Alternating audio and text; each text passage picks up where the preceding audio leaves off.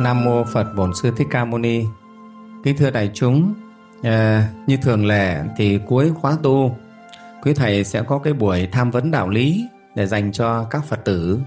Trước thì thường thầy dành vào cái buổi tối, sau cái khóa sám hối tối. À, nhưng bây giờ thầy sẽ chuyển vào cái buổi chiều luôn. Nè, đáng nhẽ có thể chiều nay sau buổi giảng pháp là tham vấn luôn để cho đông đảo các Phật tử cùng được nghe những cái thắc mắc à, về tu tập về giáo lý của Phật. À, Thì các quý Phật tử có thắc mắc gì chúng ta có thể một là giơ tay trực tiếp phát biểu tại à, đạo tràng này. Hai là viết giấy rồi chuyển lên đây cho thầy nhé. Chuyển tay chuyển lên đây cho thầy. Đó. Để thầy sẽ nêu câu hỏi và thầy trả, trả lời ngay. Thì trong chương trình tham vấn đạo lý hôm nay thì thầy nhận ở đây được ba bốn cái phiếu câu hỏi này. Thầy xin à, nêu từng câu một rồi giải đáp cho toàn chúng nghe. Kính bạch thầy, cho phép con được hỏi và xin thầy giải thích cho mấy điều con không hiểu tại sao như sau. Một, từ khi con quy y đến nay, ban đầu con không thấy gì, về sau con thấy nhà con hậu quả, hậu quả đến quá nhiều, hàng ngày con tụng kinh. Gần đây nhà con tai họa đến nhiều con chuyển sang tụng kinh phổ môn và kinh dược sư có được không thầy? Con xin thầy giải thích và nên đọc kinh gì gì ạ? Phật tử này hỏi, cái câu hỏi này thứ nhất đây là, phật tử này mới đi quy, và quy xong thì tại sao mà lại thấy có nhiều chuyện? Vào, tai họa đến nhà. Đó, thế thì phật tử chắc đang tụng kinh ờ, kinh gì đó ở đây không ghi rõ. Bây giờ thấy chuyển sang kinh phổ môn và kinh dược sư, nghe không? Đấy, thế thì bây giờ cái vấn đề này như thế nào? Có phải là do đi quy Phật mà lại có tai họa hay không? nào? Đấy, Phật tử này đang phân vân chỗ này. Thì thầy xin trả lời như thế này. Chắc chắn cái việc quy y tam bảo thọ trì giới pháp của Phật là chỉ có tăng tăng phước chứ không bao giờ mà lại có họa cả. Nghe không? Phước là từ cái việc mình hướng thiện mình làm. Mà cho nên khi mình quy tam bảo quy y tức là nương tựa vào phật pháp tăng quy tam bảo là nương tựa vào phật pháp tăng. Thì như vậy mình có thêm chỗ nương tựa. Thứ nhất ý, là về mặt tâm mình đã vững vàng hơn. Nghe không? thứ hai là thật sự có sự gia hộ của tam bảo. Chứ không phải không?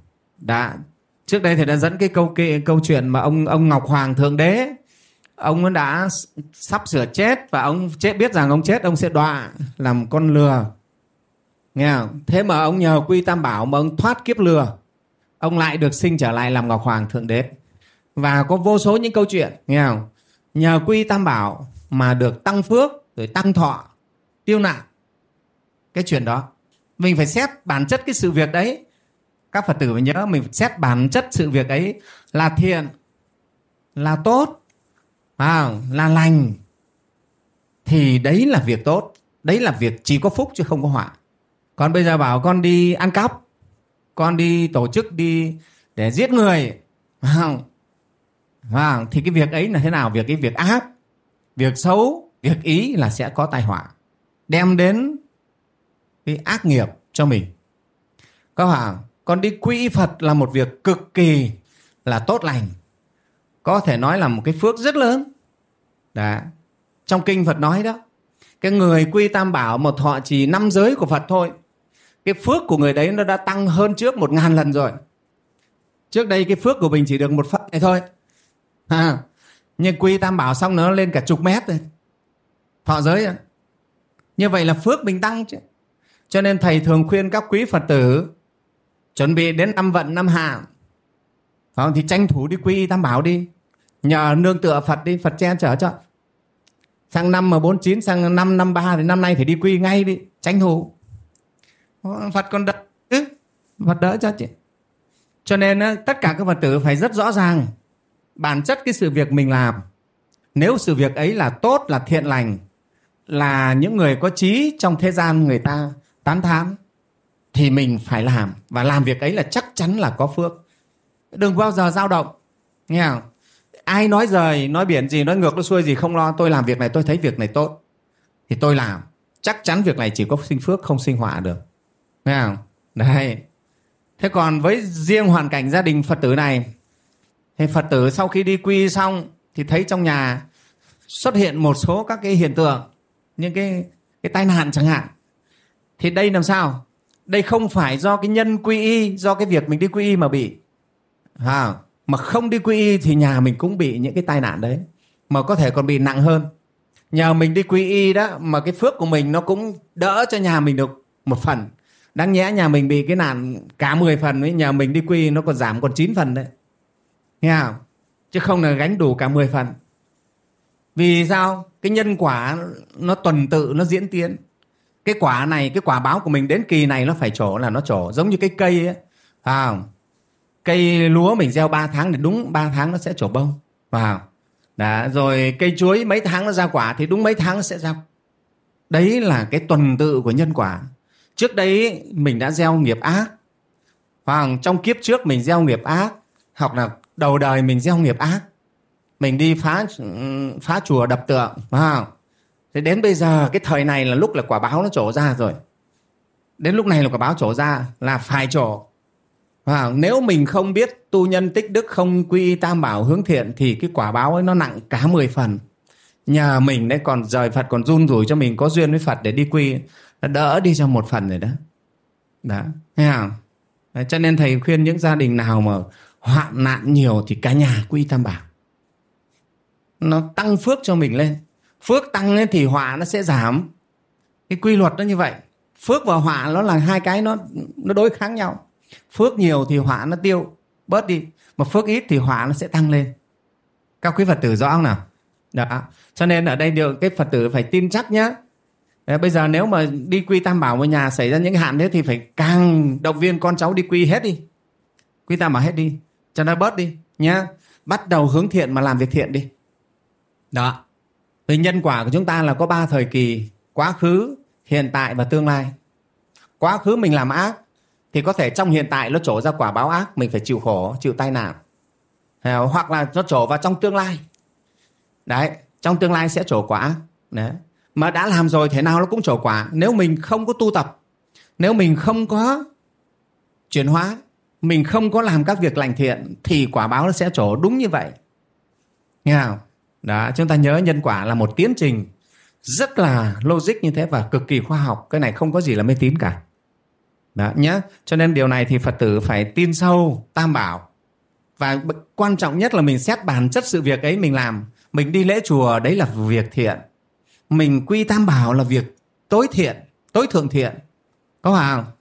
Đấy thế thì tại sao lại có thể có quả xấu được? Không thể có. Không phải do cái nhân này mà có quả xấu. Cái quả xấu nhà mình chịu là do cái nhân khác. Do cái nhân trước kia mình đã gây những việc ác bây giờ nó trổ quả. Có phải không? Đấy. Nha. Các phật tử nhớ chưa nào? Thầy lại lấy cái ví dụ nữa để phật tử thêm dễ hiểu. Ví dụ cái mảnh ruộng nhà mình. Có những hôm mình vô ý mình ra đấy mình đánh rơi những cái hạt hạt gai hạt cây bồ kép chẳng hạn rơi vào mảnh vườn. Mình chả để ý. Mình vô tư à thế thế rồi khoảng ba bốn tháng sau mình mới đem hạt gì? Đem hạt uh, hạt đu đủ ra mình gieo. Vừa mới gieo hạt đu đủ xuống thì mấy hôm sau lại thấy đúng cạnh cái hạt cái ngay chỗ hạt đu đủ nó mọc lên cây gai bồ kép thế mình bảo không biết là tại sao mà nó lại ra cây gai này. Vừa mới gieo hạt đu đủ mà lại ra cây gai thế này. Thấy không? Nó giống như cái cái việc này vậy. Thấy không? Việc cái việc thiện mình mới làm. À, thế còn cái việc ác mình đã làm từ trước đấy rồi, bây giờ nó trổ quả rồi. Nó đến kỳ của nó trổ, mình phải chịu. Không phải do cái nhân mình làm việc thiện mà chịu quả cái đấy không có. Nhân nào nó sẽ quả đấy. Nghe không? Nhớ như vậy. Đệ tử phật phải tin chắc cái điều này. Hiểu không? Là ở thế gian thì đôi khi người ta có tuyên truyền cái câu là làm phúc phải tội. Các phật tử có nghe câu này không? Thế rồi nhiều người cũng nghe câu này ô thôi đừng làm phúc nữa, lại phải tội đấy nếu mà tin câu này là mình đọa luôn đấy. Cái câu làm phúc phải tội nó không đúng nhân quả. Làm phúc thì được phúc làm tội thì mới chịu tội. Có phải không? thế nhưng mà tại sao mà người ta lại có cái câu này mà cũng nhiều người tin? À, vì khi chúng ta gọi là làm phúc mà chúng ta chưa xét kỹ cái nhân. Ví dụ bây giờ bảo tôi thấy cái cháu này nó nghiện nó vật vã tôi thương nó quá tôi làm phúc tôi cho nó mấy mấy triệu cho đi hút thế đấy có gọi làm phúc không? À, thế là làm tội chứ. Mình thì mình tưởng là làm phúc. Hiểu không? À, nhưng mà thật ra cái nhân này là mình không có trí tuệ. Thực ra không phải làm phúc mà làm tội. Đã. Thế giờ mình chiều con mình mình mình cứ cưng nựng nó. Mình tưởng đấy là là thiện là phúc. Tôi không đánh con tôi đâu. Tôi rất là hiền hiền thục vào không đánh con. Thế tưởng là hay là thiện. Nhưng hóa ra đấy lại là là ác. Đó. và cho nên vì mình như thế sau này con mình nó hỏng thì đấy là cái quả khổ của mình. Do mình, khi mình làm cái nhân này, mình không xét cho kỹ. Vì thế gian chúng ta khi gieo nhân không xét kỹ, cái nhân này thật, bản chất nó là thiện hay là ác? Chứ còn nếu thật là nhân thiện thì nó sẽ có quả thiện. Không? Thể nào mà ra quả khác được. Còn cái nhân mình ác, nhưng mà hình tướng mình thấy là thiện thì nó vẫn ra cái quả ác. Các quý quý phật tử rõ chưa nào? Đó nhé chứ không có bao giờ làm phúc lại phải tội. Vì khi chúng ta làm việc tưởng là phúc, nhưng thật chất nó lại là mình đang làm cái việc xấu, việc ác. Hoặc là mình đồng với việc ác mà mình không biết. Là cho nên nó mới sinh ra cái quả xấu sau này. Thì thế gian bị lầm, người ta cứ tưởng là mình làm phúc, mình phải tội. Nhé thì các phật tử nhớ, không bao giờ có chuyện đó. Chúng ta phải tin chắc cái nhân quả này. Ở đời là như thế.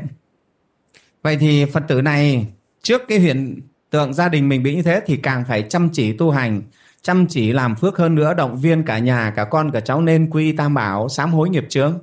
Nghe không? Và tùng kinh niệm phật để mà chuyển hóa tâm mình. Tùng kinh niệm phật cũng có phước, nhưng mà hay hơn, phước lớn hơn là chúng ta biết tu tập tâm mình để chuyển hóa tâm mình. Nghe không? Tâm mình phải chuyển thành tâm lành thiện thật sự. Và thì nó mới thật sự là hết cái gốc của tội lỗi. Cho nên phải quay về tu tập tâm nhá, thế còn phật tử nếu chuyển sang tụng kinh phổ môn hay là tụng kinh dược sư thì cũng tốt. Nhưng mà tụng kinh phổ môn thì phải hiểu lời phật dạy, tụng kinh dược sư cũng phải hiểu lời phật dạy để chúng ta tu. Trong kinh phổ môn, trong kinh dược sư, đức phật cũng đều nói đến những cái nhân, cái quả cả, nghe không? Chúng ta phải tu tập chuyển nhân để chuyển quả. Nhân xấu ác thì không thể nào đòi hỏi có quả ngọt bùi được. Đó. Câu hỏi thứ hai. Bạch thầy, con đọc thần chú thủ lăng nghiêm ở nhà có được hay không ạ? À? Hay chỉ được phép đọc ở chùa? Thì thầy trả lời câu hỏi này chung cho tất cả những câu hỏi về các thần chú khác. Nha. Tất cả thần chú, mật chú của Phật đọc ở nhà cũng được, đọc ở chùa cũng được, không có cấm. Ở đâu đọc cũng được nha. Ở chỗ nào cũng được nha, chỗ nào mình có thể đọc thần chú của Phật được. Kể cả danh hiệu Phật, ở đâu mình đọc, mình niệm cũng được nhé. Ừ, chỗ nào cũng được. Chứ Phật không có cấm, không có chế ra thần chú này chỉ đọc ở chùa hay thần chú này mới được đọc ở nhà. Phật không chế thế ở đâu mình đọc cũng được. Đọc thần chú để làm gì? Để chúng ta được định tâm khi đọc thần chú. Thực ra cái câu thần chú chúng ta không có hiểu nó đâu. Phải không? Ví dụ chú lăng nghiêm cái câu kết là An la lệ thì ra đây không hiểu cái gì cả. Nhưng nhờ mình chú tâm mình đọc nó, mình kính tín cái lời Phật dạy mà tâm mình nó được nhiếp, nó nó định tâm, nó định tâm cho nên nó được được cát tường, được an lành. Nghe không? tất cả thần chú đều có cái công năng như vậy. Với cái người tâm thanh tịnh ấy, thì người ta đọc một câu nào cũng có thể thành thần chú được. Nghe như Phật Bồ Tát thì ngài nói câu nào cũng có thể thành thần chú được. Thế chúng ta thì phải mượn thần chú của ngài để chúng ta định tâm. Nhé. Thế cho nên với việc tụng đọc thần chú là Phật không có cấm ở đâu mới được đọc nghe không? Tiếp theo câu hỏi nữa. Kính lạy thầy, từ khi con đi quy đến nay, con không có đốt vàng mã nữa. Con thấy nhiều Phật tử vẫn đốt cho các cụ, hay con không đốt mà các cụ phá nhà con hàng hàng ngày con tụng kinh xong con cũng hồi hướng và cầu cho các cho cho cả nhà và cầu siêu cho các cụ mà vẫn bị xui đầu năm và cuối năm có phải viết sớ không hả thầy? Đấy phật tử này đúng là phật tử này là tân phật tử. À, cái việc đốt vàng mã thì chùa mình đã giải thích rất nhiều. Nó không đúng tinh thần của đạo phật nghe không? Không đúng đức phật không có kinh kệ nào dạy chúng ta đốt vàng mã cho người đã mất. Hay là đốt vàng mã để cúng cho phật để phật có tiền tiêu nghe không? Không phải thế nha à, tất cả thế giới ở cõi mình gọi là cõi âm đi hay là cõi vô hình đấy họ thụ hưởng chủ yếu là bằng cái phước báo khi họ có phước báu thì tự nhiên họ được ăn được đầy đủ. Cũng giống như trên trời cũng thế. Trên trời các ông trời các cô tiên trên trời thụ hưởng đều do phước báu khác nhau. Cùng cái cơm ấy nhá nhưng mà ví dụ cái vị trời mà có phước báu nhiều hơn thì cái bát ấy nó nó đẹp hơn và cơm nó thơm hơn. Tự nhiên nó sinh ra cái bát cơm thế. Nha còn vị trời kém phước hơn thì cái bát nó xấu hơn tí cơm nó nó không có mùi thơm bằng. À, đấy là do phước báo khác nhau cõi ngã quỷ cõi cô hồn cũng thế. Cõi ngã quỷ do nghiệp báo ác, cho nên là không thể nào mà ăn được. Ăn cái gì cũng biến thành máu, thành phân, thành ờ, nước tiểu, hoặc thành lửa, thành than. Phải nhờ chú nguyện phải nhờ cái định lực của chúng tăng nữa. Đấy, cho nên bà thanh đề, mẹ của một kiều liên, đấy bị đọa làm ngáo quỷ. Không ăn được. Ngày một kiều liên dâng cơm xuống lại biến thành than, có ăn được đâu phải nhờ sức chú nguyện của chư tăng và ngài một kiều liên tác phước cúng dường trai tăng. Đó, mà nó sinh ra được cái phước cho bà rồi bà tự nhiên bà thọ dụng được, rồi bà được sinh thiên. Nhé cho nên ở đây thì đối với việc cúng cho người đã mất, cúng thí cho người đã mất phật dạy không phải đốt vàng, đốt mã. Cái vàng mã là thầy nói cái tập tục từ trung quốc nó sinh ra. Chứ thầy đi sang cái đất gốc phật giáo như ấn độ chẳng thấy ai đốt vàng mã. Miến điện thái lan tích lan chả thấy ai đốt vàng mã cả. Chỉ từ anh từ trung quốc rồi nó lây sang thì nhật bản rồi đài loan với việt nam là bị lây thôi là đốt vàng mã. Nhưng mà cái tục đốt vàng mã nó thành lâu đời rồi. Bao nhiêu trăm năm dân ta đốt vàng mã nghe không? Thì thôi thầy thì không cấm. Ở đây thầy nói thầy không cấm các phật tử đốt vàng mã nhưng thầy khuyên là không nên. À, tất nhiên nó thành cái tập tục rồi. Ví dụ mình đốt một tí một tí cho nó ấm nhà ấm cửa thì thôi cũng không sao. À, nhưng đừng trở thành đốt nhiều nó thành cái tệ. Rồi làm cho con cháu sau này nó hiểu lầm. Nó mua hàng kho vàng mã. Chất vào đấy rồi đốt nghĩ rằng đốt như thế là ông bà mình tiên tổ mình hưởng được thì đấy là hiểu sai. Nghe không? Thế còn thầy cũng không cấm. Ở đây thầy hoàn toàn không cấm phật tử nhé cái việc tiền của phật tử mua giấy đốt thì thầy không cấm. Nhưng mà thầy khuyên chính pháp phật là không cần. Có thể cái tiền đấy ta ta mua vải vóc thật hay ta mua quần áo thật ta bày ta cúng không sao nhé rồi cái quần áo ấy ta cho con cho cháu mặc hay là bố thí cho người nghèo đều được hết vải vóc ấy nha. Muốn cho người mất nhà mình có áo có quần mặc, ta mua vải, ta cúng dường chúng tăng. Hồi hướng phước báo cho họ lập tức họ có quần áo đầy đủ ngay. nha. Họ đói khát ta cúng dường trai tăng cho họ là họ có họ có cơm ăn ngay. Rất là rất là tự nhiên như vậy. Đấy. Thì các bạn tử nhớ rõ cái điều đó. Họ không có phước họ không ăn được. Không có phước thì tự bản thân họ không thể thụ hưởng được. Đấy. Nhé. Rồi. Thế còn việc viết sớ, viết sách thì đối với tinh thần của Phật thì cũng không cần thiết. Nhạ, Đức Phật đã dạy rồi, tâm xuất là Phật biết hay Phật chứng. Cho nên người đệ tử Phật thì chỉ tâm thành khấn Phật là được, không cần sớ sách. Tuy nhiên, cái việc viết sớ thầy cũng không cấm. Ví dụ mình không biết đọc lời bạch thì thôi viết cái tờ sớ cũng không sao. Nhưng mà cũng không cần thiết, ở đây thầy nói là không cần thiết. Phật tử giác ngộ thì không cần thiết. Bộc bạch, nôm na, Phật vẫn chứng cho mình nhé. Thế còn ai mà muốn thích cầu kỳ có sớ có sách thì cũng không sao cái đấy không phải là cái đấy không phải là mê tín nó cũng không phải là cái lỗi lầm không có tội gì cả nhé đấy, nhưng mà về bản chất sự việc là không cần sợ sách tự mình đến bạch phật đấy ngày tới đây con tính làm việc này và xin phật chứng minh cho cho con và phật gia hộ việc này là việc thiện. Con xét thấy nó là việc thiện không phải việc ác. Việc này việc lợi ích cho mọi người. Con xin phật chứng để con làm việc này. Đấy là được. Thấy không? Nha đấy thì đối với phật tử này hỏi Thầy xin trả lời như vậy. À, qua ba cái câu hỏi của quý Phật tử này, đại chúng có còn thắc mắc gì trong ba câu hỏi này nữa không? À, tiếp theo có Phật tử hỏi kính bạch thầy, bố thí chúng con tụng kinh di đà ở nhà, đêm nằm mơ, thấy rất nhiều người lạ là vì sao? Nha. Phật tử này nói rằng con tụng kinh di đà ở nhà, đêm nằm mơ, thấy rất nhiều người lạ vì sao? Cái chuyện mà chúng ta nằm mơ, nằm mộng đó, thì nó cũng rất nhiều chuyện đã gọi là mộng mơ mà, thì nó biến hóa ra nhiều thứ lắm có hả mộng mơ nó biến hóa ra rất nhiều thứ có những cái thứ ban ngày mình không thấy, nhưng mà tối ta mộng mơ ra, phải không? Thầy nói chắc chắc gì đã ai nhìn thấy uh, ma bao giờ đâu nhưng mà khi mơ mình làm thì mơ thấy ma. Hay là mình chưa thấy tiên như thế nào nhưng là mơ thấy tiên. Hay là mình làm mơ mình thấy người cá ví dụ thế đã ai nhìn thấy người cá đâu ví dụ thế mà mình nằm mơ ra thì cái giấc mơ nó là nó là một cái dạng ờ, thức tưởng nó biến hóa thức tưởng biến hóa nhé nó biến ra. Đương nhiên ấy, thì trong kinh phật cũng dạy trong tất cả giấc mơ của mình ấy nó cũng có một cái một vài cái loại giấc mơ là đặc biệt là giấc mơ báo trước. Nha giấc mơ báo trước. Có thể là ai báo trước? Chư thiên chư thần người ta báo trước. Nếu mình mà tu tập tốt à, à rồi eh, được chư thiên chư thần người ta hộ vệ thì người ta cũng báo trước cho mình. Những cái có thể những cái tai những cái họa sắp xảy ra họ báo trước. Họ báo bằng coi giấc mơ nhé. Chư thiên chư thần. Hai là sao?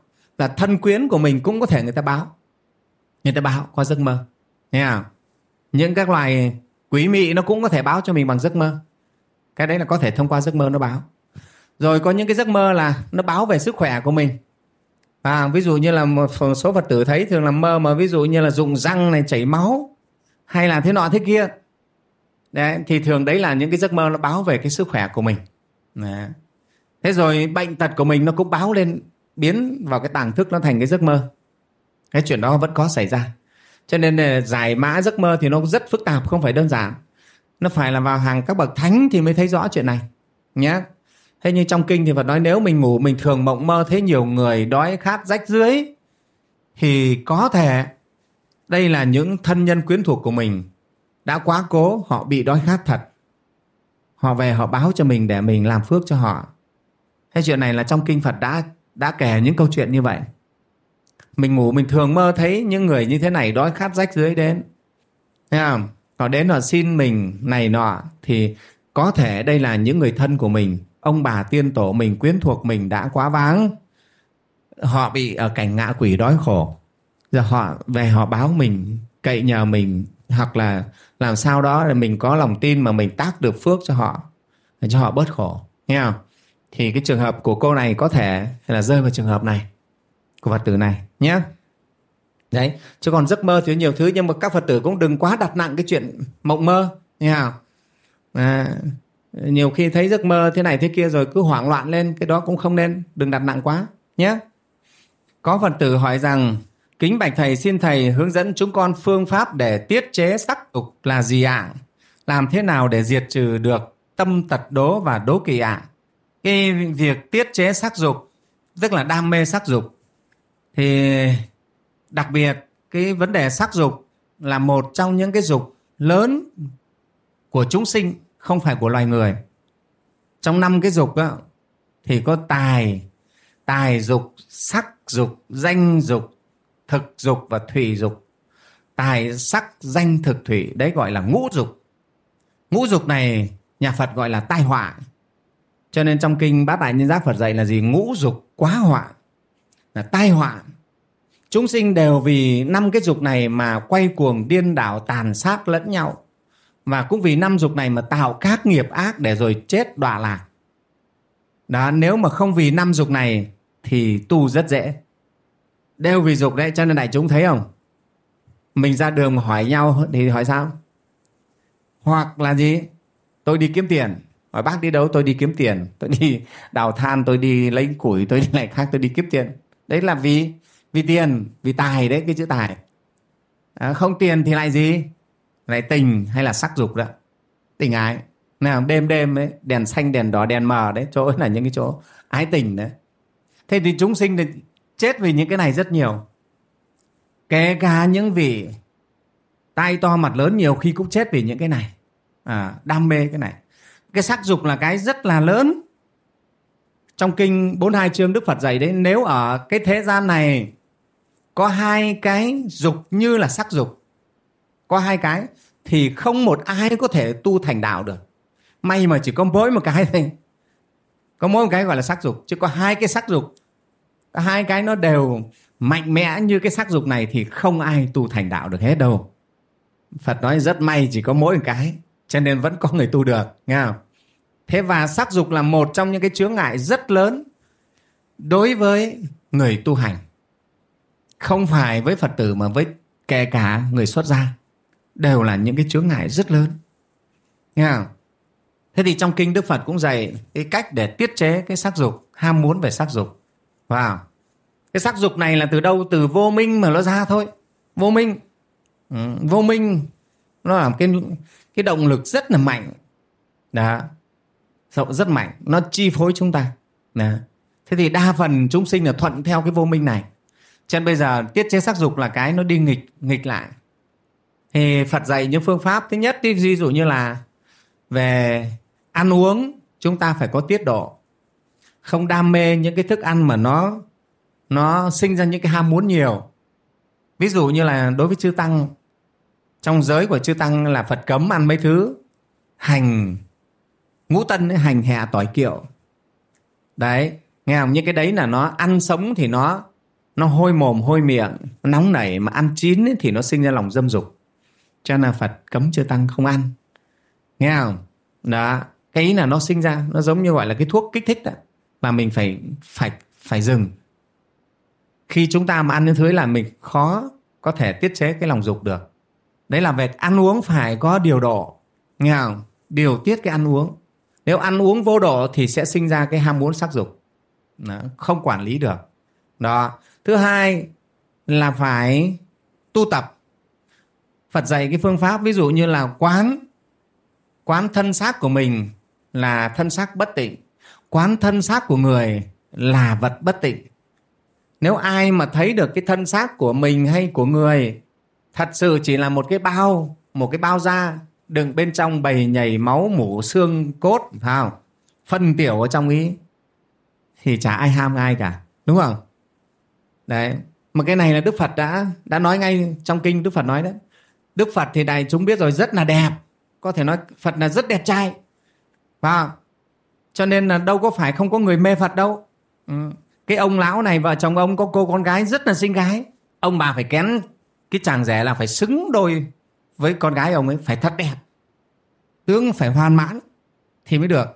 Bao nhiêu chàng rể đến, bao nhiêu công tử vương tô đến, ông bà đều không ngừng. Thế hôm ấy thì ông bà đi ra đường thì tự nhiên nhìn thấy cái vết chân ở trên đường.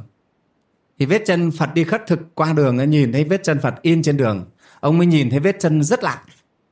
Vết chân này rất lạ rất đặc biệt. Nó có những vòng xoáy, những cái bánh xe, những này khác thế thì ông bảo, cái con người này nhất khoát phải là người phi thường. Người này thì chắc là xứng với con gái ta. Cho nên ông lần theo vết chân ông, đuổi kịp được phật. Nhìn thấy phật thì ông chóa mắt rồi, ông bảo, người này là quá đặc biệt vĩ đại nhất khoát mình sẽ gả con gái cho cái người này. Thế thế là ông về, ông trang điểm con gái, bắt con gái trang điểm thật đẹp. Cô đã đẹp rồi, trang điểm nó đẹp hơn nữa rất nhiều. Thế là lướt thướt là dẫn đến chỗ phật phải nói là thưa, thưa ngài tôi có cô con gái mỹ miều xinh đẹp nhất bao nhiêu người đến cầu hôn tôi đều không không gả, nhưng hôm nay tôi chọn được rồi. Tôi quyết định gả con gái tôi cho ngài. Để chúng ta thấy cô thấy phật mà cũng còn rơi vào hoàn cảnh khó xử như thế đó. Ha. Đấy, cô cô cô gái đứng ra đấy cô cũng e lệ một tí ha. Thế thế thì phật bảo thôi ông ơi con gái ông tôi nhìn thật sự mà chỉ là cái cái đẩy ra đẩy ra hôi thối thôi ông ạ. À. và nói thẳng thế đó. Tôi ông đem về đi, tôi không có dùng đâu. Ông đem về đi, tôi không dùng cái thứ này. Đấy. Thế là ông bà này thì thất vọng quá. Ông bà rất thất vọng. Ông bảo, không, tôi nói thật, tôi không phải nói đùa đâu. Thật là tôi gả con gái tôi cho ông đấy, cho ngài đấy. Mà không, tôi đã nói mà tôi thấy cái con gái ông nó chỉ là một cái thùng phân thối thôi. Ông đem về đi. Tôi không dung thật mà. Thế là ông này mất mặt. Cô con gái lúc này là rất mất mặt. Thế là quay quay về. Thì đại chúng biết thì sau thì chỉ vì cái này này. Cô gái này thì sau đó là lấy được một uh, ông vua. Ông vua đến cầu hôn. Và chính cô gái này sau cố thực ra là ông thủ cố thủ phật ghê lắm. Và cô sau đã có nhiều chuyện cố để cô trả thù đức phật đấy nghe không đức phật đi giáo hóa đâu là cô cho ra người chặn đường? Kê bàn, kê ghế, chặn đường, không cho đi. Đấy. Anh thấy không? Nhưng mà chúng ta để chúng ta thấy sao? Đức phật nói rất là thật. Vì ngài đã thấy rất rõ rồi. Ngài không mê như mình nữa. Ngài nhìn thấy thân xác người nào, dù là cô hoa hậu, cô gì gì hậu đi chăng nữa, ha, thì cũng chỉ là một cái đáy da bọc xương, máu mủ tanh hôi bên trong thôi, có gì mà đẹp mà dần dần chúng ta là con Phật tu tập phải phải làm sao luyện cho mình được cái mắt như thế? Nghe không? khi có cái mắt ấy rồi thì cái ham về sắc dục nó sẽ bớt. Gần như không ham nữa không ai mà dám. Thế là thầy nói các phật tử đi đường mà xem nhìn thấy một cái người chết ở tai nạn ngoài đường ấy có ai dám đến gần không? À, dẫu đấy là một cô gái rất xinh đẹp trước đấy. Nhưng mà nó chết bé bét ra đấy rồi cũng không dám nữa. À, hay là một cái xác chết nó nằm nó nó tím bầm đấy không ai dám gần đó.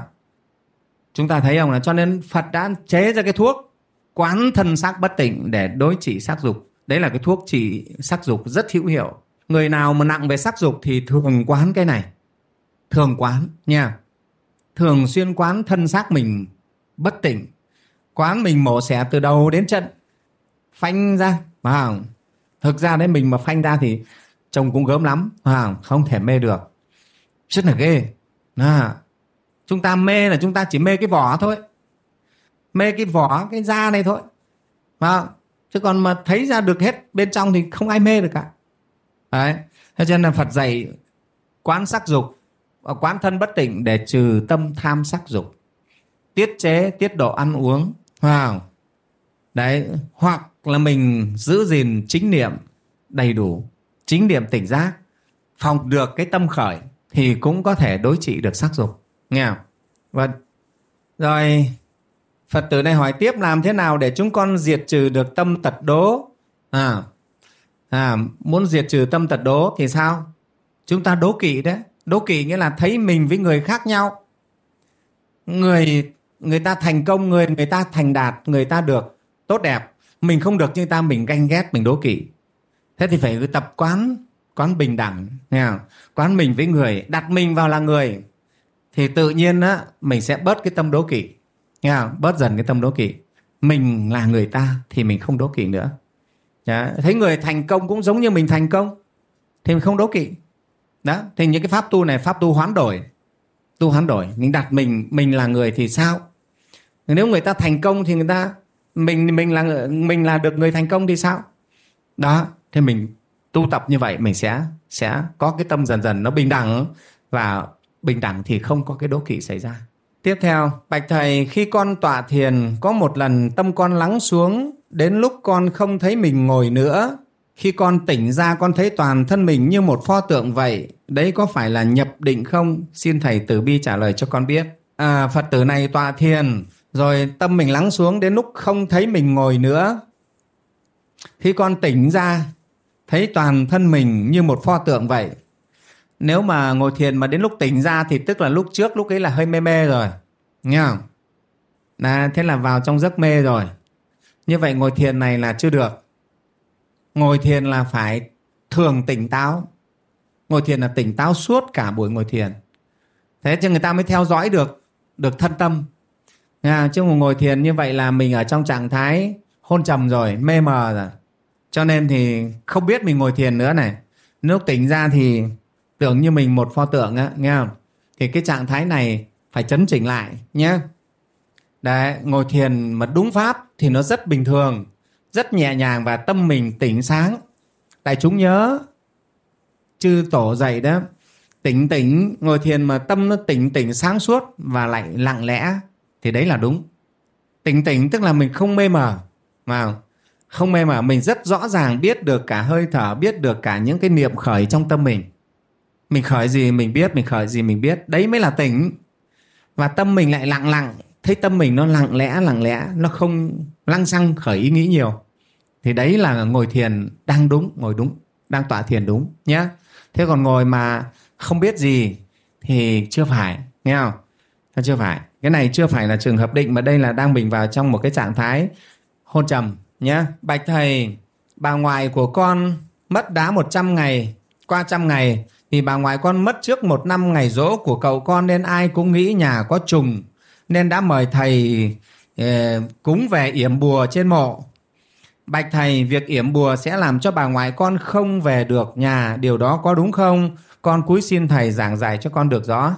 Phật tử này hỏi rằng bà ngoại của phật tử mất hơn trăm ngày rồi. Bà ngoại mất trước một năm ngày rỗ của cậu nên ai cũng nghĩ nhà có trùng. Tức là cậu chết trước một năm sau đó đến bà ngoại. Nghe không? Thế cho nên là thấy hai năm liền nhau như thế thì nghĩ là nhà mình có trùng rồi. Và nghĩ nhà có trùng cho nên mời thầy cúng thầy phù thủy đến để yểm bùa lên mộ. À. thế thì phật tử này bây giờ lo bây giờ yểm bùa thế thì bà mình không về được. Thì, thì sao? Thì thứ nhất ấy trước thầy đã có một cái đĩa thắp sáng niềm tin kỳ 2 giảng về cái chuyện chết trùng hay không? Có trùng hay không nha thì thưa quý phật tử à, thầy nói rất rõ là không có thần trùng không có việc chết trùng mà chỉ có nghiệp thôi. Cộng nghiệp hay là trùng nghiệp với nhau. Trong nhà này liền liên tục năm trước năm sau hay trong một năm mấy người ra đi. Đây là cái cộng nghiệp hay cái đồng nghiệp với nhau. À, đồng nghiệp có thể làm sao? Bốn năm người này bố này mẹ này anh chị em năm người này, trong một tiền kiếp, cùng hợp tác với nhau làm một việc ác, giết chết một người nào đó chẳng hạn. Cho nên quả báo trong kiếp này, đến cái thời gian này, nhà này cả năm người này cũng phải ra đi. Đấy. Đại chúng hiểu không? Đấy, thế thì mình bảo là chết trùng nhưng không phải, nó do cái nghiệp này đó. Nghiệp báo. Đó. Đó. Nghiệp báo khiến lên như vậy. Trước thầy có kể câu chuyện mà năm vị vị sư đấy, vị tỳ kheo, nhốt con rắn thằn lằn ở trong hang đấy sau đó thì đến lúc đi vào hang ngồi là bị hòn đá lăn, nó bịt kín cửa hang. Về sau thì tự hòn đá lăn đi. Đến lúc hỏi phật thì phật bảo nếu mà trong tiền kiếp, năm ông này là năm chú bé chăn trâu, đi bắt con con rắn thằn lằn nhốt trong hang. Một tuần sau nhốt một tuần đến lúc mà ra thì lại cậy ra để cho nó chạy đi và lúc ấy nó gầy quá rồi không muốn giết nữa chứ năm ông mà giết nó thì cả năm ông của kiếp này cũng sẽ chết. Do quả báo nhớ như vậy quý phật tử thấy trong gia đình nhà mình mà xảy ra liên tiếp những chuyện như vậy thì rất là hoảng. Chúng ta nghĩ ngay là chắc có ông thần trùng những gia đình mà như vậy thì thầy biết rất lo, rất sợ. Sợ lắm. Ai bảo gì cũng làm mà không hiểu chính pháp, rất sợ. Nếu mình hiểu chính pháp mình biết đây là cộng nghiệp của nhà mình. Trong tiền kiếp hay trong kiếp này mình làm việc ác. Không phải không đâu, thưa quý vị trong những tiền kiếp trước, chúng ta nhiều khi làm nhiều việc ác vô minh lắm. Năm bảy người xúm nhau khi khênh người quẳng xuống giếng chẳng hạn. Đầy lắp vào. Đấy, thế là kiếp này sinh ra vào một gia đình luôn. Cả năm người vào gia đình làm bố, làm mẹ, làm vợ, làm chồng, con cái với nhau. Đến lúc xảy ra hỏa, cả nhà cũng chết. Đấy, nghe không? Thế thì sao? Đó, thế thì chúng ta biết đây là nghiệp. Vậy thì làm sao? Không có cái gì khác bằng tu tập để chuyển nghiệp. Chỉ có chuyển nghiệp bằng cách tu tập thôi chúng ta phải khẩn trương quy y tam bảo bắt đầu thực hiện các việc lành và sám hộ hối sửa tâm, tu tập. Nhớ như vậy, chỉ có cách đó thôi. Còn đi yểm bùa yểm biển gì không được. Ông thầy bùa yểm cũng không xong. Nha. Cái nghiệp chứ có phải đâu, phải đơn giản đâu. Ừ. ông yểm cái điều này nhưng nghiệp nhà mình còn thì mình sẽ chiêu cái họa khác. Nha. Mình yểm cái này nó sẽ chiêu cái họa khác đến để trả cái nghiệp của mình. Đó chúng ta nhớ sao nào? Câu chuyện này để các quý phật tử thấy đấy. Dòng họ thích ca dòng họ thích ca bị vua lưu ly đem quân sang để đánh giết dòng họ của phật thích ca. Đây là dòng họ của phật đấy đại chúng thấy không? Phật còn không cứu được. Phật mấy lần ra chặn. Ông ngài mục kiều liên thần thông bậc nhất.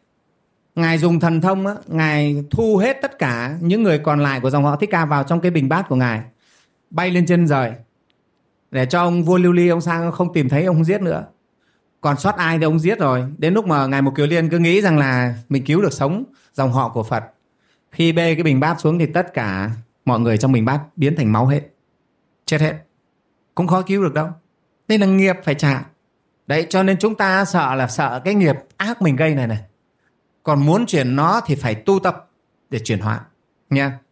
Thế trong già nhà mình mà xảy ra liên tục những tai họa như thế liên tiếp như thế thì mình biết. À, à, để tu tập để kéo dài để mình trường thọ thì Phật dạy làm sao? Muốn trường thọ phải tu tập và phải nuôi tâm tử bi. Trước hết là sám hối các tội lỗi nghiệp chướng của mình. Rồi mình phóng sinh cứu vật cứu người. Sau đó làm sao? Mình làm các việc phước thiện. Rồi sao nữa?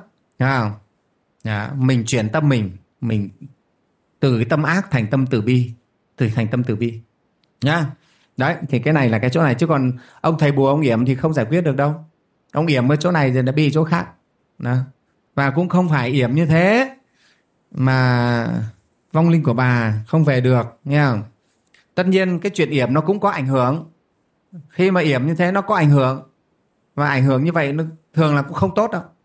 À, nhất các cái các cái phù chú của các thầy phù thủy đó người ta yểm vào là nó có đem theo những các cái người ta gọi là âm binh đấy. Yểm vào nó ảnh hưởng. Nhà mình đang bình an tự nhiên yểm cái bùa một thời gian sau nó cũng lộn xộn. Cho nên thầy khuyên các phật tử không có yểm bùa nha. Dùng bùa yểm đấy là một hình thức của đấu tranh đánh nhau. Trong nhà mình tự nhiên có chuyện đánh nhau. Nhà nào cũng có thổ thần. À, đất có thổ thần là đúng sông cũng có thần linh mà người ta gọi là hà bá đấy biển thì có ông gì? À, thủy thần hải thần. Sông thì có hà thần núi thì có sơn thần. Đất ở nhà mình có thổ thần. Đã có hết các vị thần đấy. Các vị thần ấy đều có cái trách nhiệm trông nom cai quản cái cái cái khu vực đất mình ở. Em mình yểm bùa ở biển nhiều khi rồi là phạm đến các ngài. Không tốt cho nên không nên yểm nhé các phật tử không nên yểm bùa. Nhất là bùa của các thầy pháp thầy phù thủy thì tránh đi mình không biết các ông ông làm cái gì đấy. Ông đưa âm binh linh tinh vào đấy rồi. Mệt lắm. Nhé có phật tử hỏi bạch thầy hàng năm cứ giao thừa 30 Tết nhà con lại cúng một con gà sống để đón giao thừa. Như vậy đúng hay sai? Vì từ đời các cụ đến nay gia đình nào cũng đều làm thế. Xin thầy bố thí cho con. Có phải làm thế nữa hay không? Ừ. thầy tin là các phật tử đi học pháp lâu thì biết câu trả lời rồi. Nha Đấy, cái này là cái tập tục của dân ta. Đến giao thừa phải chọn con gà sống mà gà sống nào mà gà sống loại đặc biệt đấy. Nghe không? Nha. Màu cựa phải đầy đủ. Nên để cúng giao thừa rồi để còn xem chân giò. Chân giò nó chỉ vào đâu? Nó chỉ vào cái móng nào? Nó nó, nó đỏ hay là nó đen hay là nó thâm? Nha. Nhiều rất nhiều chuyện ở xung quanh cái chân gà hay cũng vì cái đó cũng vì cái chuyện chân gà thế mà rồi nhiều nhà thì họ làm đủ thứ để cho chân gà. Khi ví dụ khi con gà nó còn sống là người ta buộc cái ngón chân nó chẽ ra chỗ này để đến khi luộc nó lên là nó chĩa vào cái chỗ cái chỗ không có gì đấy. Để yên tâm. Đấy hiểu không? Thế thì nó đâu còn đúng nữa. Ừ. thế bây giờ nó còn cả chuyện này nữa. Đẻ đái cũng thế. Bây giờ chọn giờ sinh. Đấy, cho nên nhiều vị ví dụ chọn là năm nay à năm quý tỵ à con trai trai đinh nhâm quý có tài là quyết định phải đẻ năm nay. Năm nay rồi chọn à, chọn tháng thì cũng, cũng không ấy rồi chọn ngày. Trong cái tháng đó và ví dụ nó được à, à, 8 tháng mấy rồi đáng nhẽ phải đủ 9 tháng 10 ngày mới đẻ. Nhưng mà chọn cái ngày đi xem ông thầy nào mà ngày này tốt ngày này là đẻ ra làm vương làm tướng thế là quyết định cho con đi mổ. Đúng giờ để lấy dạ, không thấy nó khổ vô cùng khổ. Mà như thế đâu có đúng đâu chúng ta thấy ông mê tín nó làm bao nhiêu cái chuyện tệ hại. Các cháu đang nghe nó đẻ đúng ngày đúng giờ thì nó mạnh khỏe giờ chưa đủ ngày giờ đã mổ để lấy nó ra rồi. Nên nó khổ vô cùng. Đấy cho thấy không? Mà do chúng ta mê tín cái chuyện ngày giờ. Cái chuyện này bây giờ là nhiều đấy chứ không phải không đâu. Thầy đã thấy rất nhiều gia đình lên bạch thầy. À, lấy đi mổ cháu để lấy cho đúng ra cái giờ ấy. Thêm khổ chứ này không còn cái gì là, là tự nhiên nữa. Vào. Ừ. đấy. Cái chuyện không phải không hợp đạo lý không đúng. Nghe không? Thế cho nên cái việc à, cung cấp của chúng ta đêm giao thừa thầy nói là cái việc sát sinh thì nó đã không tốt nha. Với tinh thần đạo Phật là không tốt không không lành. Nha à, cho nên là thầy cũng khuyên các Phật tử đấy hiểu được đạo Phật dạy rồi thì tùy mình biến chế. Giao thừa ta làm gì? Ta làm mâm cơm chay cúng phật cúng gia tiên. Sau rồi thì cả nhà ngả ra ăn. Mà, rất vui. Ăn đĩa xôi, đĩa chè gì, giữa đêm giao thừa rồi ngồi đấy uống trà, bạn đàm đạo đức với nhau. Và cha con ờ, nói chuyện, nói trò, tổ chức buổi trà đạo chẳng hạn đấy. Tổng kết công việc một năm, rồi vạch phương hướng năm mới cho các con. Anh em phải đùm bọc, bảo, bao bọc nhau ờ, giúp đỡ nhau.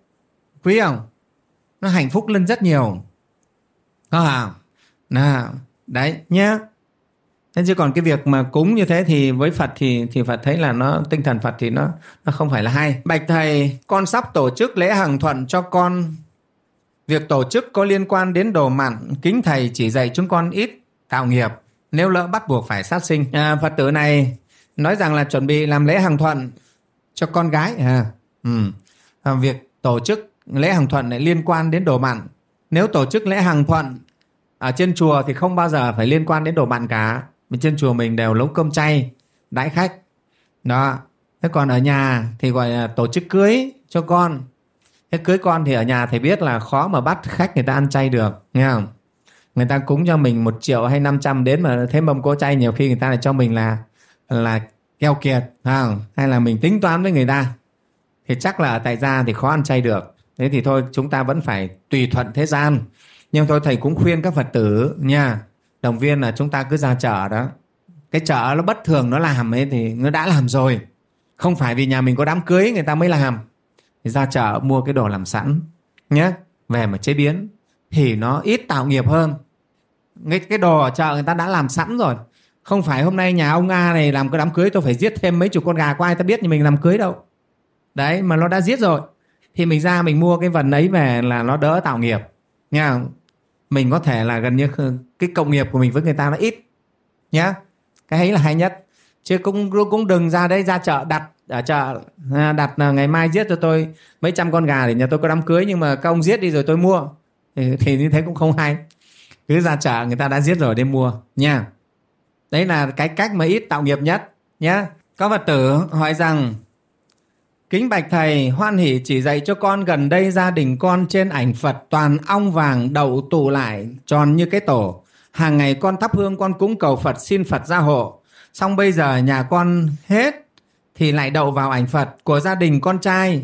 Con, cháu ở riêng nhà. Con kính xin thầy hoan hỷ chỉ dạy cho con biết. Tức là phật tử này, trong ban thờ phật ấy thì có đàn ong nó đến nó tụ vào. Thế thì đã xin phật gia hộ cho đàn ong nó đã rời đi rồi bây giờ lại rời vào ảnh, đậu vào ảnh phật ở bên nhà con trai. Không đậu nhà mình nên đậu nhà con trai. Thì làm sao đây? Cái này thì phải tìm hiểu xem cái mấy cái con ngành ong á, cái ngành nuôi ong ấy xem sao.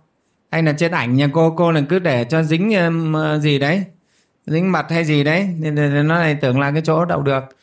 Thì cái chuyện là lúc nó mới đậu ấy thì vì lên mình mình mình đuổi nó đi. Nó không làm tổ đến nữa thì nó không đậu nữa đừng để nó làm tổ to rồi đến lúc mình đuổi nó nó khó. Nghe không? Đấy, chứ mà thầy nghĩ ong mà đầu trên ảnh thì nó ít tại vì mình thường thắp hương. Thắp hương khói thì nó khói làm sao mà nó đầu đấy?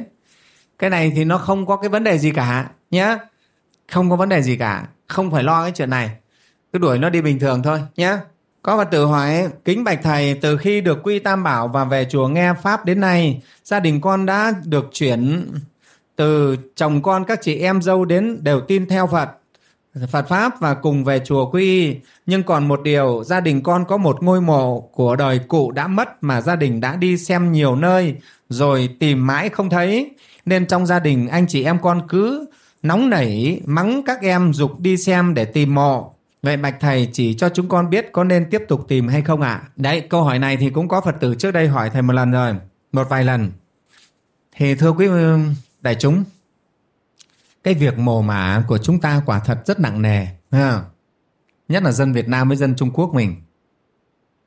Vừa rồi quý thầy có cái chuyến hành hương đất Phật đấy. Đấy, ở đây rất nhiều Phật tử đi cùng đoàn. Thấy cả một cái đất Phật, đất Ấn Độ mênh mông thế chả thấy ngôi mộ mả nào. Ừ. Họ có mộ mả đâu thế nhưng họ sống thì cũng bình an nghe không? vậy thì cái chuyện mồ mả đấy là do tập tục của từng dân tộc thì bây giờ thầy nói cái mộ mà đã mất lâu năm năm bảy chục năm rồi.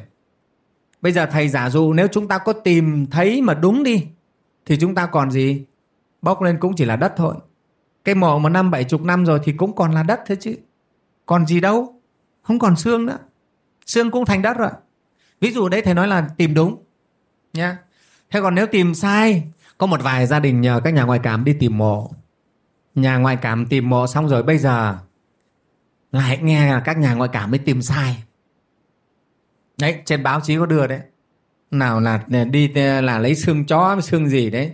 Ờ, thế rồi làm thế rồi lấy mảnh sành mảnh sứ gì để vào đấy.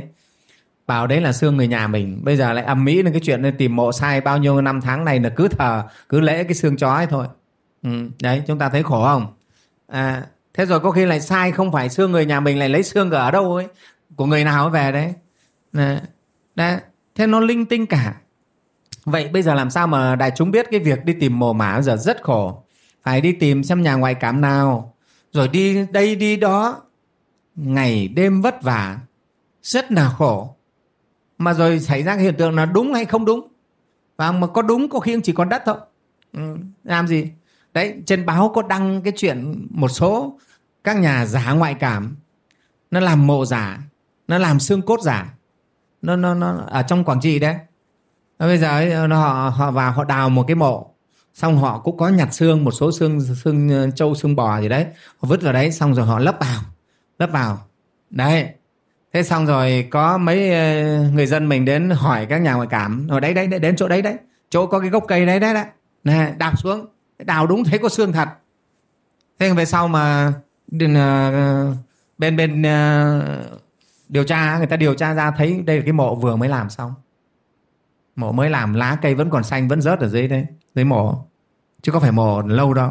Đấy phát hiện ra cái chuyện mà làm mộ giả để mà lừa cái người dân. Cho nên ấy, với câu hỏi này thầy khuyên tất cả các quý phật tử nếu gia đình đã thất lạc mộ lâu ông bà tiên tổ mất lâu rồi thôi không tìm nữa mà lên làm cái lễ để cầu siêu cho vong hồn của các cụ ấy. Nghe không? Chúng ta biết cái, cái mộ mả xương cốt ấy chỉ là đất thôi. Là tứ đại lại về tứ đại. Còn cái phần linh ấy tâm linh nó là thuộc mình gọi là phần hồn đó. Tinh thần nó đâu phải là ở chỗ đấy. Phần tinh thần nó phải tái sinh phải chuyển kiếp. Hoặc là vào kiếp ngã quỷ hoặc tái sinh làm người hoặc vào súc sinh là đi đâu đi đâu đó rồi. Vậy thì cái tốt nhất cho cái người đã mất ấy lo cho người ta là chúng ta tác phước cho họ. Vào tác phước cho họ, cúng dường cho họ là xong. Đấy là trách nhiệm của mình tốt nhất. Trong kinh địa tạng là cái bộ kinh nói rất nhiều chi tiết nhất cho cái việc người chết. Đức phật không hề dạy mình phải đi tìm mộ. Vào không? Hề dạy mình phải đi tìm mồ mả đức phật chỉ dạy tác phước, cúng dường, trai tăng, hồi hướng cho người đã mất thôi. Đấy là cái tốt nhất nhá. Cho nên với ra, với câu hỏi này thầy khuyên ai ở đây mà đã có chương trình đi tìm mộ lâu rồi mà không được. Nếu đã lỡ tìm rồi mà thấy thì thôi thầy không nói. Còn đi tìm mãi chưa ra thì thôi dừng đi cho nó khỏe. À, tác phước cho gia đình à cho vong linh. Đấy là tốt nhất. Cụ ấy ở đâu? Cụ vong hồn cụ ở chỗ nào? Lang thang đâu? Mình tác phước cụ cũng được hưởng hết. Tốt nhất. Nhé đó. Đại chúng nhất trí thế không? Thầy nói này là nhiều khi mấy nhà ngoại cảm ta này đến ta trách thầy. Không thấy ai đi tìm mộ mà. Rồi tiếp theo có phật tử hỏi rằng kính bạch thầy cho, cho con hỏi chúng con trong tổ đạo tràng thường đi hộ niệm cho nhà đám hiếu đến nay một số người mang bệnh tiểu đường hay tim mạch. Chúng con không dám đến nhà đám hiếu để trợ niệm cho vong nữa hoặc vẫn có tâm đến với đám thì làm cách nào? À, Phật tử này nói rằng đang ở trong cái ban đi trợ niệm nhưng bây giờ có một số người trong ban trợ niệm á, thì bị tiểu đường bị tim mạch thế đi chợ niệm thì sợ đến gần cái người chết đấy, này nó làm sao nó ảnh hưởng nghe không? Tất nhiên những người mà yếu quá thì cái việc mà đi chợ niệm ta cũng có thể nghỉ bớt nghe không? Vì à, cái đối với người mất ấy, thì nó có cái hơi lạnh nó toát ra nghe không? Thế nếu mình sức khỏe yếu thì cũng có thể chúng ta phải nghỉ còn sức khỏe tốt thì không có vấn đề gì. Cái việc làm này là việc làm tốt việc làm phúc nghe không? Mình vẫn có cái phúc, chứ không phải không có phúc. Nhá. Nhưng mình sức khỏe yếu thì có thể mình tạm nghỉ, khi nào khỏe mình đi. Nghe không? Khi nào khỏe mình đi. Thế chợ niệm bây giờ thầy nói mình đi chợ niệm cho huynh đệ mình. Người nhà của huynh đệ mình thì mai mốt đến phiên mình, người nhà mình mà lại có huynh đệ đến chợ niệm. Cái này là cái cái việc mà chúng ta giúp nhau, tương trợ nhau thôi. Nhé trợ niệm mới việc cần thiết. Chứ chúng ta đừng vì nghĩ là tôi bị thế nọ thế kia, tôi không đi. Mà thì sẽ không ai giúp ai nữa đâu đó cái việc này là việc làm phước làm phước thì nó phải có vất vả một chút phải có khó khăn nhé thế trừ những người bệnh đặc biệt à, sức khỏe thật yếu thì thôi nha bạch thầy con biết có Phật tử trước đã quy ở chùa khác nay lại thấy quy ở chùa Ba Vàng. Vậy việc làm ấy có tốt không? Có sai với với quy lần trước không? Bạch Thầy trả lời cho con hiểu. Câu này Thầy xin trả lời thế này. Có những Phật tử trước đây đã đi quy y ở chùa này, chùa kia, với thầy này, thầy kia. Nhưng sau đó về, lại về đây xin quy y thì thầy cũng phải hỏi rõ.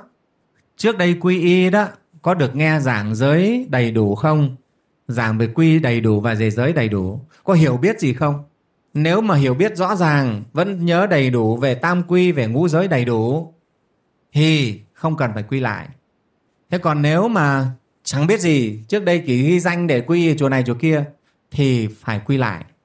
Nhé ở đây không phải là, là thầy gọi là thầy đi gọi là thầy đi tranh phật tử không phải?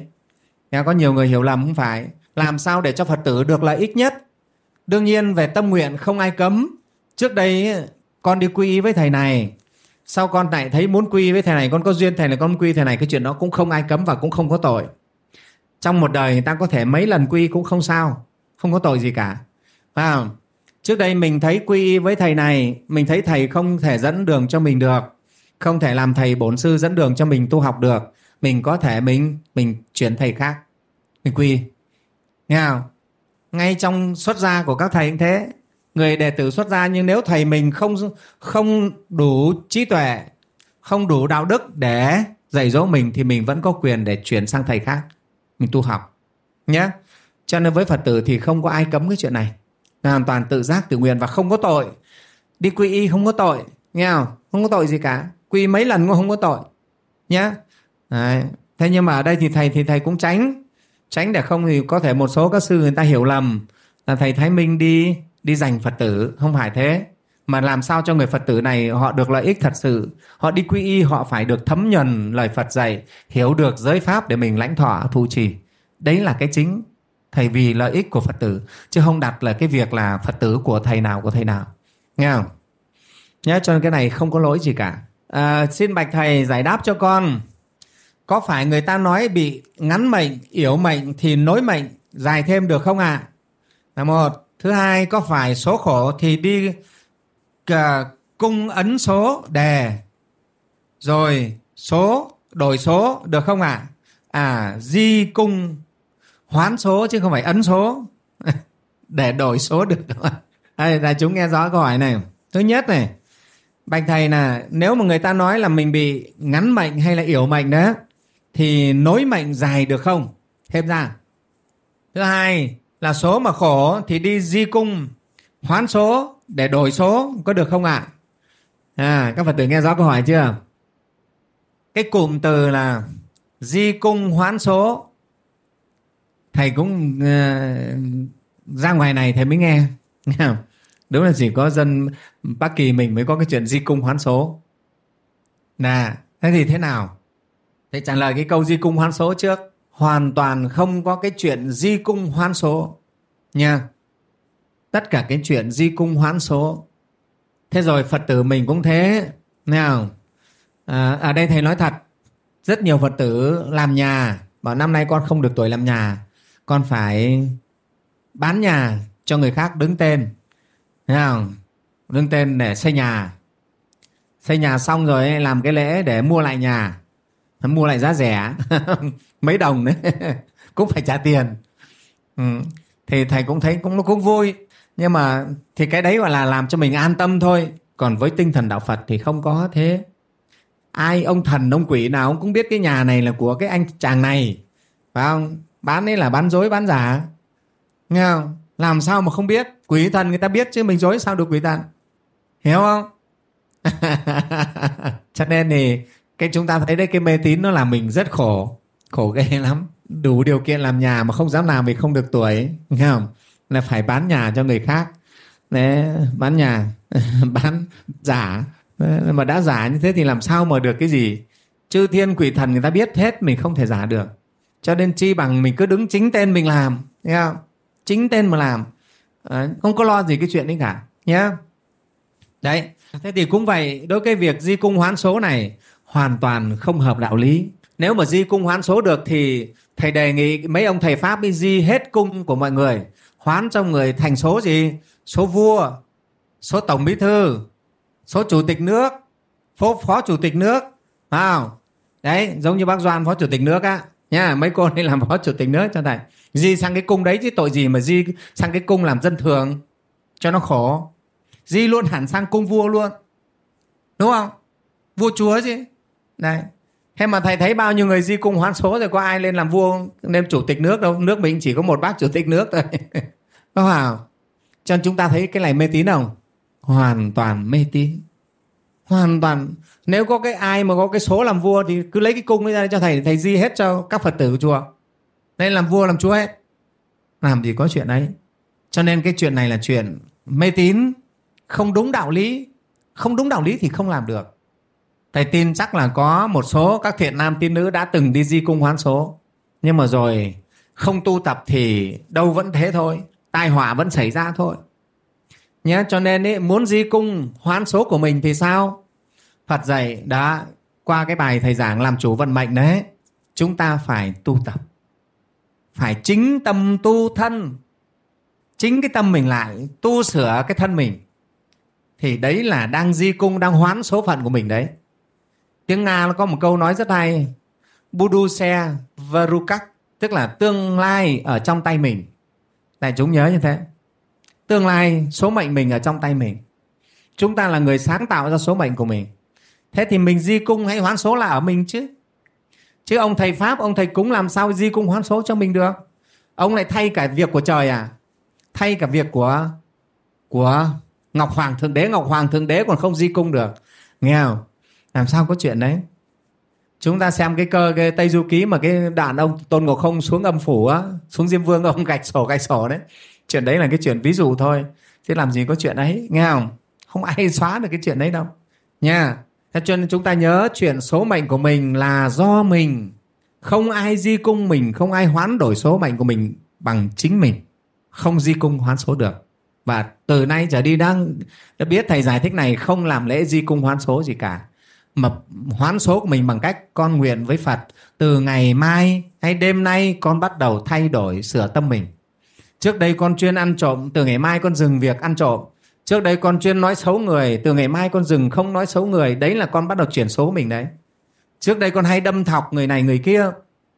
Vì mình đâm thọc cho mình mình hay bị con quả báo nó tai ương.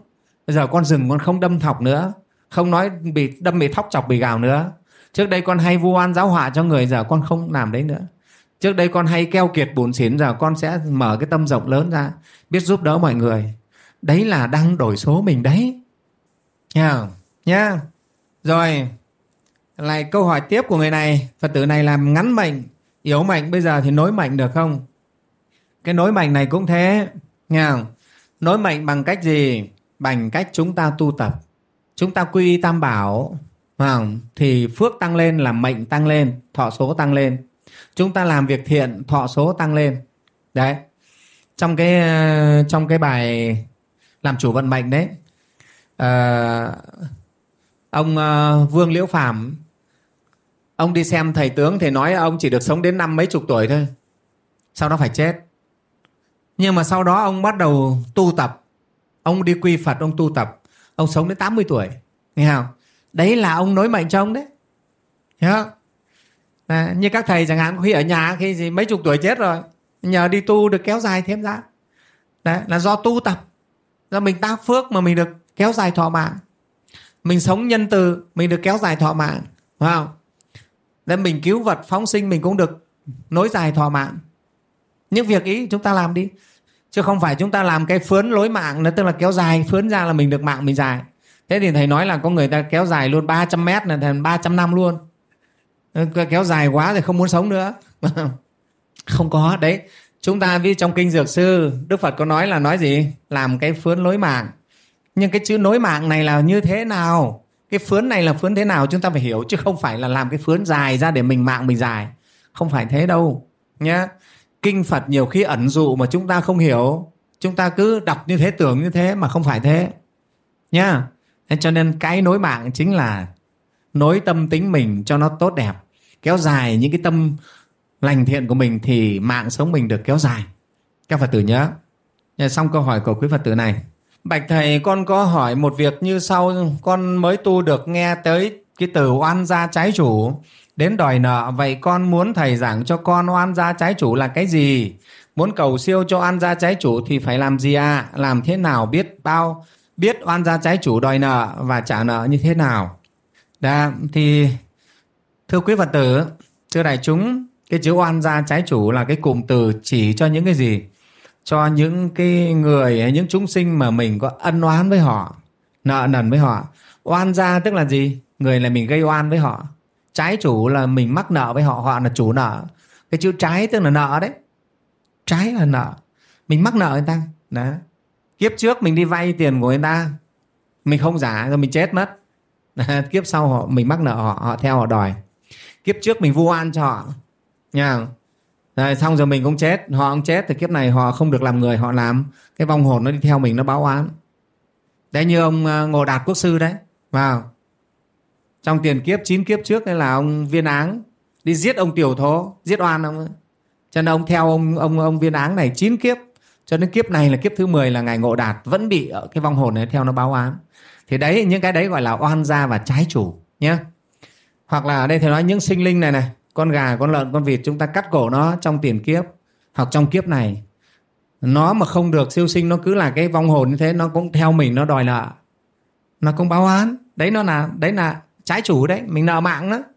Hoặc chúng ta giết con rắn nó cũng đòi mạng mình. À, nghe không? Thì đấy gọi là oan gia trái chủ. Nhiều lắm. Ở đây thầy nói là có thể nói rằng ai cũng có oan gia trái chủ. Chứ không phải không. Nghe không?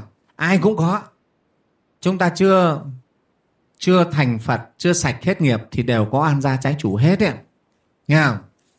Không không ít thì nhiều, không nhiều thì ít, đều có. Nhẹ hay nặng mà thôi. Khéo tu thì nó ít dần dần đi, nghe không? Ít gây nghiệp, ít tạo ác nghiệp với ai thì nó nhẹ dần. Còn kiếp trước mình gây oan trái nhiều quá, kiếp này nó nặng nợ, nó đến nó đòi nợ nhiều thế thì cái cách mà để trả nợ oan gia trái chủ thì chúng ta có cái lễ gọi là lễ cầu siêu oan gia trái chủ vậy chẳng hạn. Chính cái bản chất cái lễ cầu siêu là việc tác phước thôi. Chúng ta tác phước cho họ, sám hối và tác phước cho họ. Sám hối trước hết là về tâm.